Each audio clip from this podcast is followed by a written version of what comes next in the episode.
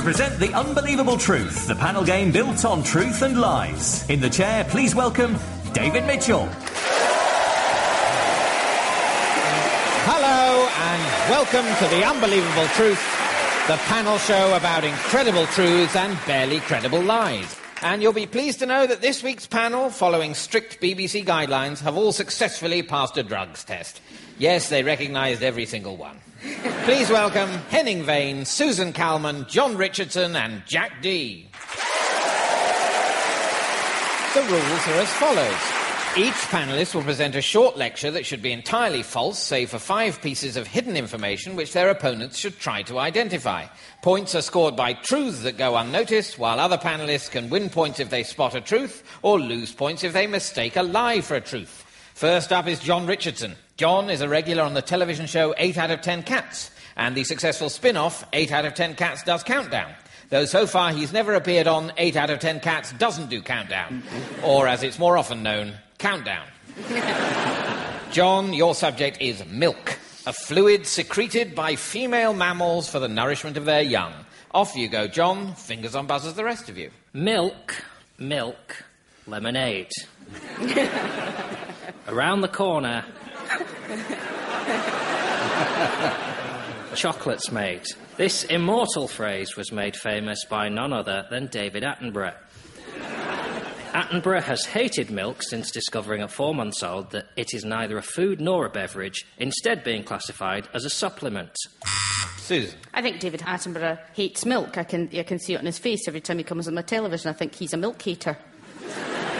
Uh, no, he doesn't hate Oh, milk, well. as far as we know. Henning. But is it neither a food nor a drink? Uh, I think it's both, really. Two points. Try and keep score in your head, John. You sound just like my wife. Little did he know at the time, but years later, whilst filming in the Amazon jungle, a young David would become the first person ever to drink yak's milk, which he mistook for his beloved strawberry daiquiri due to its distinctive pink colour. Jack. I'm imagining that he might have been the first person to have drunk yak's milk. No. No, he's not. He's. I I, don't think. lie, I said lie, I was only imagining it. Susan. I think yak's milk is pink. It is pink. yes. Yeah. Yes, the um, s- slightly unpleasantly, actually, the milk first produced by a yak after she'd had a calf is a distinctive pink colour due to the presence of blood. It is definitely a buzzworthily true fact to say that a pint of supermarket milk can contain milk from over a thousand cows. Susan. Uh, I believe that that is a fact, that your milk can have a cocktail of many other milks in it, not just the one milk. It is a fact. Yes. Um, the, um, the UK's largest dairy farm has 2,000 cows, while China is currently building a dairy farm with 100,000 cows. And they can't even have dairy. Well, I mean, they must be able to, at least in part. No, since them over the edge. 100,000 cows. Yeah. Sent them over the edge. Yeah. No, it does, honestly. Despite 100% of Chinese people being lactose intolerant, it is the world's leading importer of milk, which is drunk at every meal in a bizarre form of self harm. Henning, Are they the biggest importers of milk? you were saying earlier that they can't They drink can't- milk. no, but they then go berserk. It sends. No, it, but they still it wanna have sends it. them over the edge. They still, yeah, they shouldn't. They still want to have it. You know what they're like, so they still buy it. and then they store it and hope the prices go up. So that is. It's the most bizarre racism I've ever heard. It's a fact that populations who don't consume dairy find populations that do consume dairy quite smelly. It's, not It's the same with curries. Have we? Um,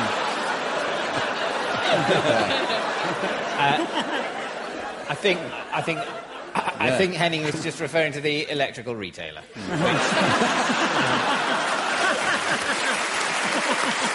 Which, as we all know, absolutely reeks of cheese. Uh, it, it- nevertheless, it is true that China is the world's leading importer of milk. Um, and And that is despite the fact that not 100%, as John said, but around 90% of the Chinese population is thought to be lactose intolerant.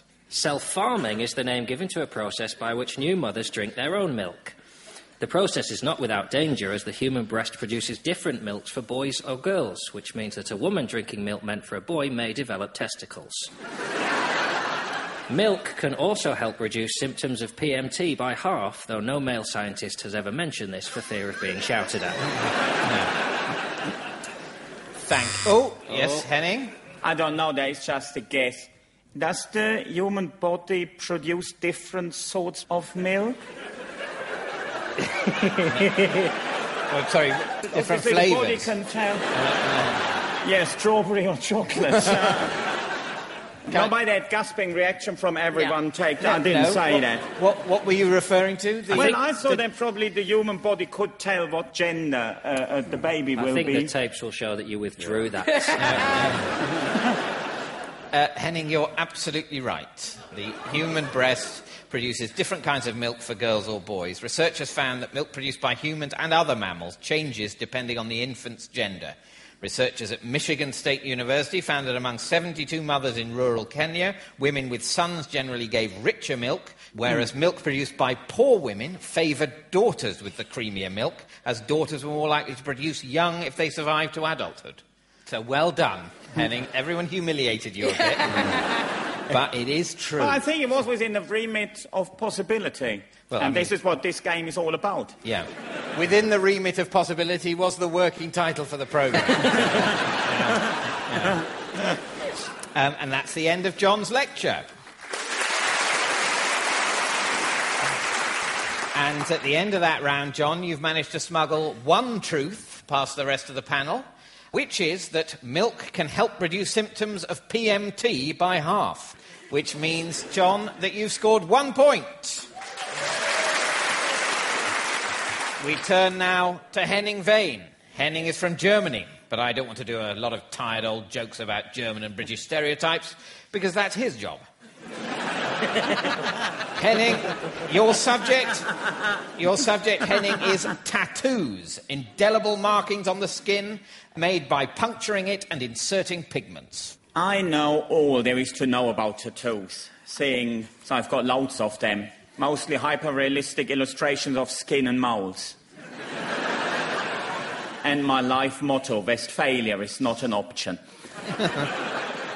tattoos were invented by Jesus,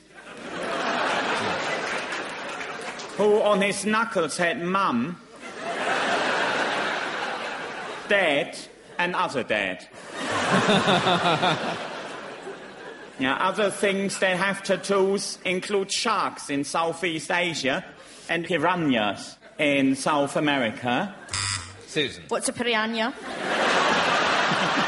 Um, piranha. That's Oh, a how they pronounce piranha in Westphalia. Right. By the way, Susan, do you believe that they tattoo them? Just for my paperwork? yeah. yeah. No, they don't. Oh, you lose damn a point. Um, Henning. Now, let's make it a bit more believable. Most zoos tattoo their zebras when they begin to fade with age.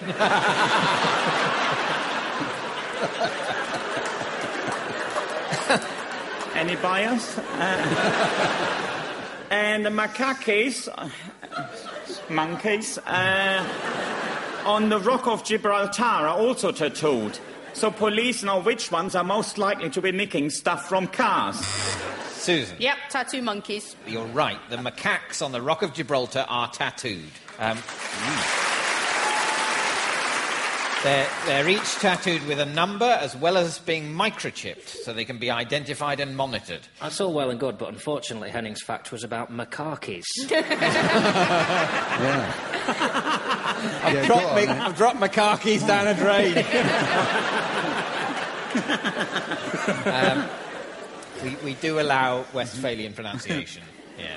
In Roman times, runaway slaves would be tattooed with the letters FUG for fugitive on their foreheads, although can't tell you why they used the English word for fugitive. Susan, Yep. Uh, runaway slaves tattooed with uh, fug. you're right. Yeah. yeah. Once upon a time in Japan, it was the fashion for girls to have a moustache tattooed above their upper lip. This was so they didn't have to wave off unsavoury businessmen trying to buy their used underpants. Before this, they had tried having my underpants are not for sale tattooed on their foreheads, but many of them came to deeply regret this in later life when they wanted to sell their underpants. Susan. Okay. So I'm going to say that Japanese schoolgirls got a moustache tattooed, uh, whether or not for businessmen, but there was a fashion. I'm, I'm going to put you out of your misery and say that what you're trying to remember Yeah. was true. Yeah. Yes, it was the fashion in Japan for girls to have a moustache tattooed above their upper lip. Amongst the Aboriginal people of Japan, known as the Ainu people, the moustache tattoo symbolised that a woman was ready for marriage. yep. Even Winston Churchill had a tattoo of an anchor, a Spitfire, and a view of Blenheim Palace in the snow. John, I think he had a tattoo of an anchor. you're right, he did. Mm. He had an anchor on his arm, and his mother, Lady Randolph Churchill, had a tattoo of a snake on her wrist. Quite chavvy. um, Henning. Sadly, the decision to have a tattoo is irreversible once you've committed to it, much like membership of the Eurozone. One person who is almost certainly consumed by self loathing is Simply Red's Mick Hucknall. and not just because of his music. Hucknall has the European Union flag tattooed on his arm. He might be required to remove his arm by law in the event of a Brexit. Susan. I think Mick Hucknall's got a European Union tattoo in his arm. He has. Well done. That's the end of Henning's lecture. And at the end of that round, Henning, I'm afraid to say that you've managed to smuggle no truths past the rest of the I'm an honest character and not ashamed about it. Um, and that means you've scored no points. um, Oliver Reed once had an eagle tattooed on his penis, which must have come as a shock to him when he sobered up, which luckily he never did. Next up is Susan Calman. Like Scotland itself, Susan is strong, proud, and independent. Sorry, not independent. Susan is strong, proud, and ruled by Tories in Westminster. That's it. Uh,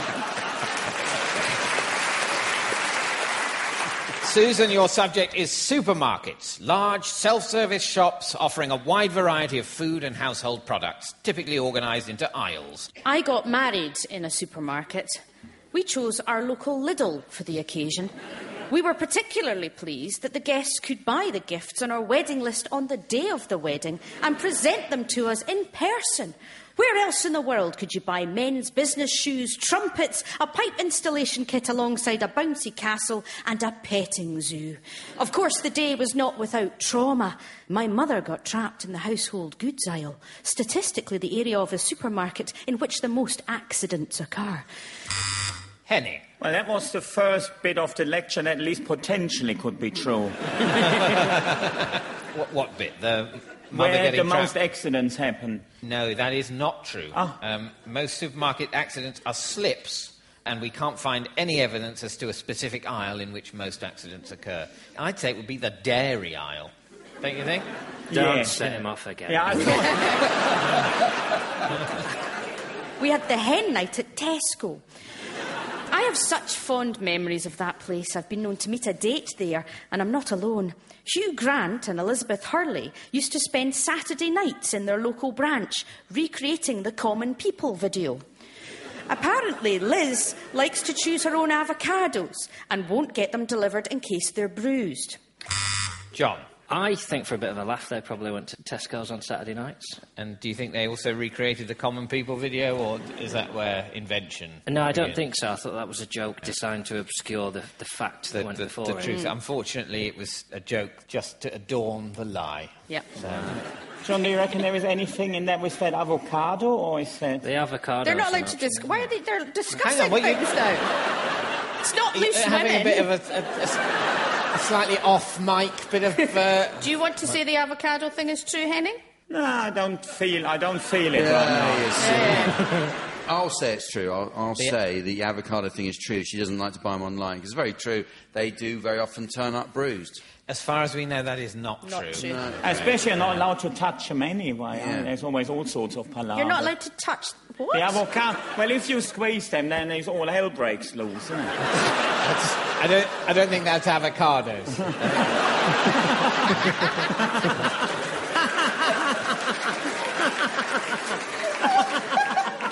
I suppose it depends how long you spend in a supermarket squeezing avocados, Henning. if you're in there for an hour going,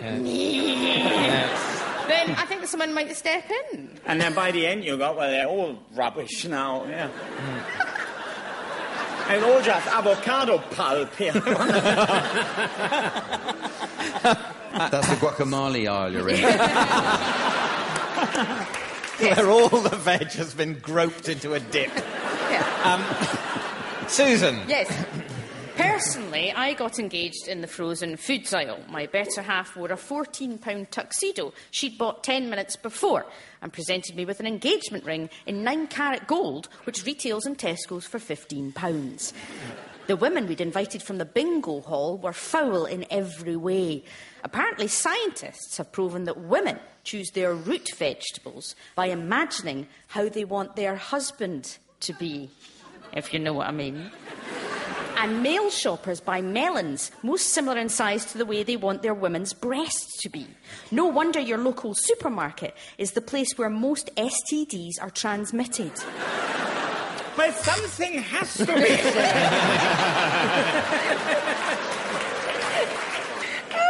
Yes. yeah, sorted. I say the melons. You're absolutely right.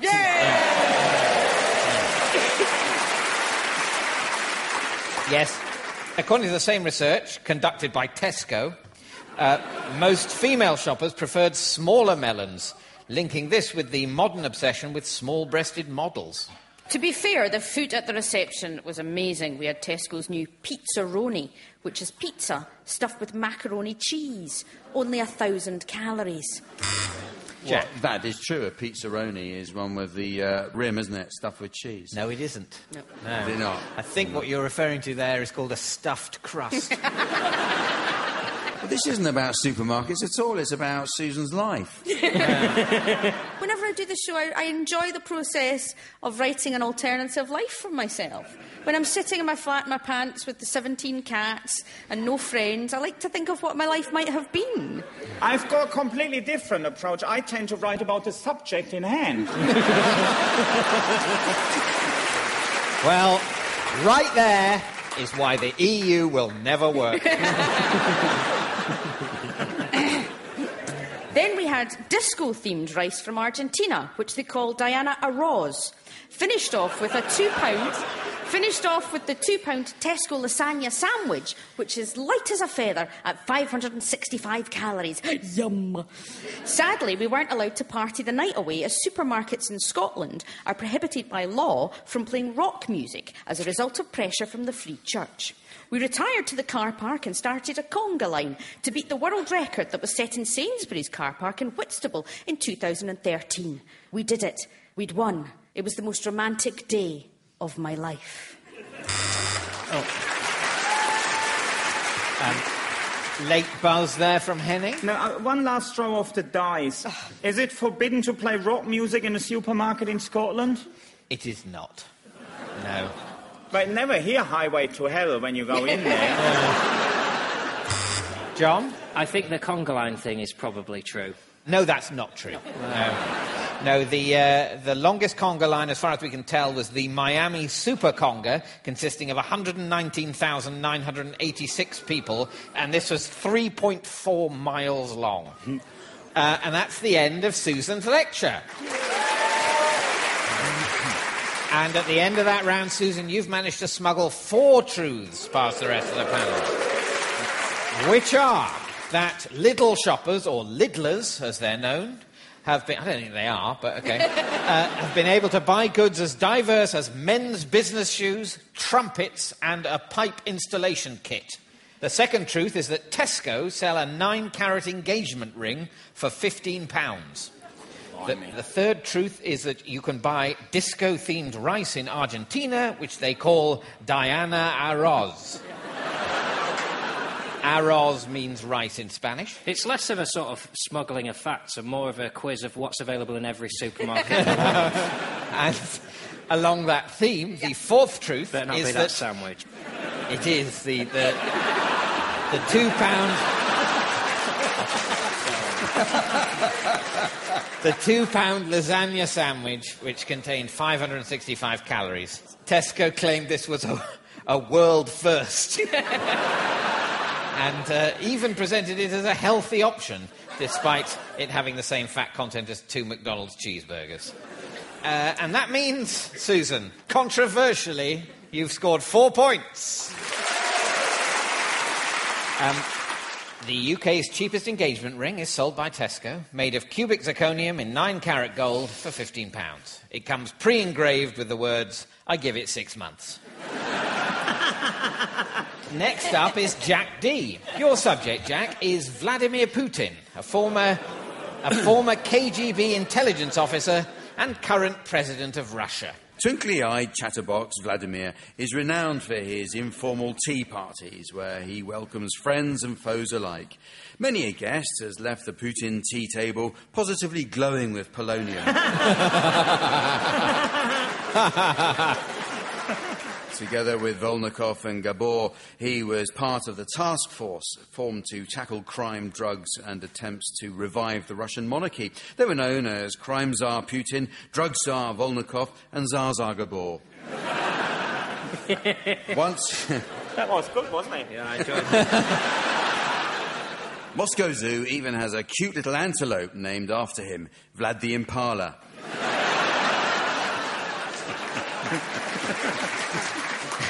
Vladimir sold the uh, family business in 1998. They produced and exported to the USA a range of cat litter trays known as Pussy Putins.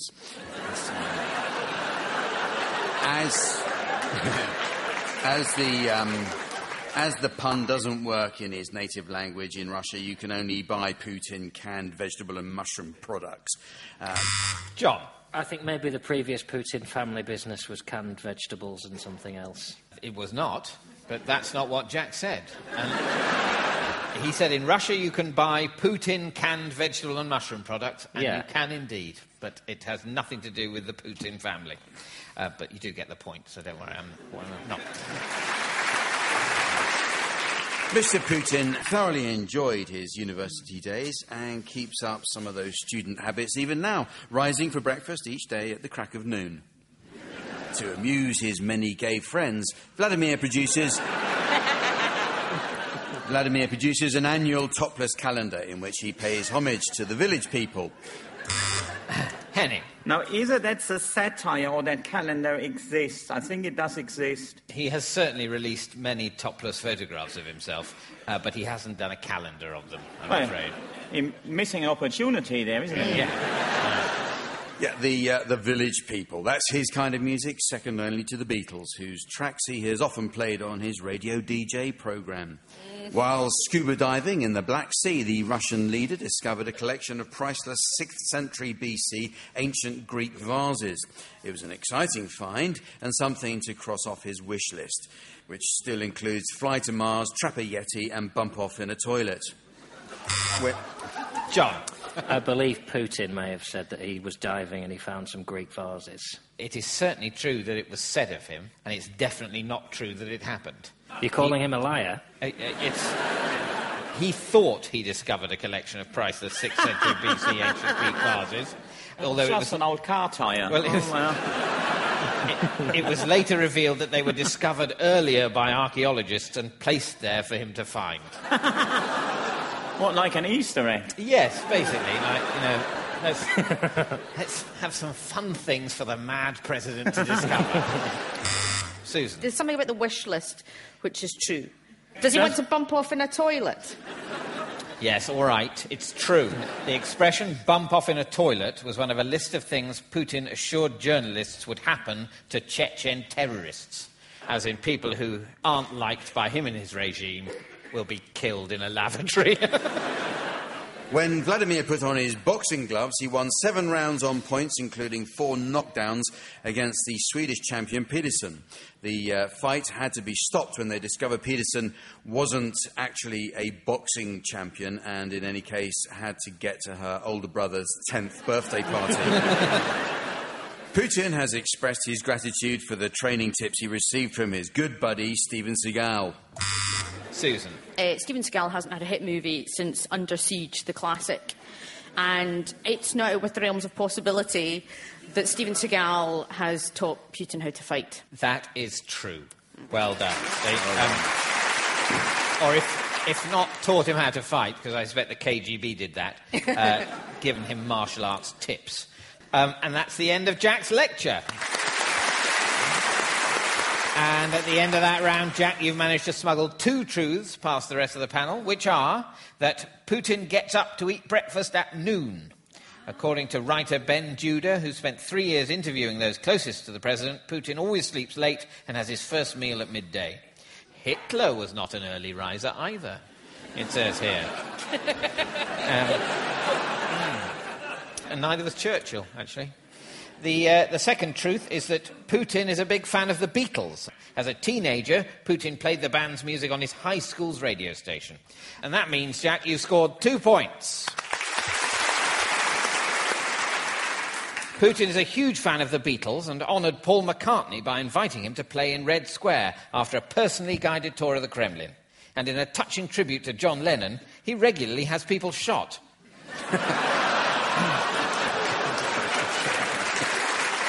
Which brings us to the final scores. In fourth place, with minus four points, we have Jack Dee. In third place, with minus two points, it's Henning Wehn. In second place, with zero points, it's Jon Richardson.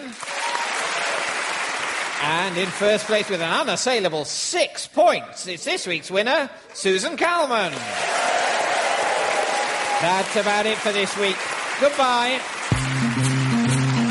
The Unbelievable Truth was devised by Jon Naismith and Graham Garden and featured David Mitchell in the chair with panellists Jack Dee, Jon Richardson, Susan Calman and Henning Wehn. The chairman's script was written by Dan Gaster and Colin Swash and the producer was Jon Naismith. It was a random production for BBC Radio 4.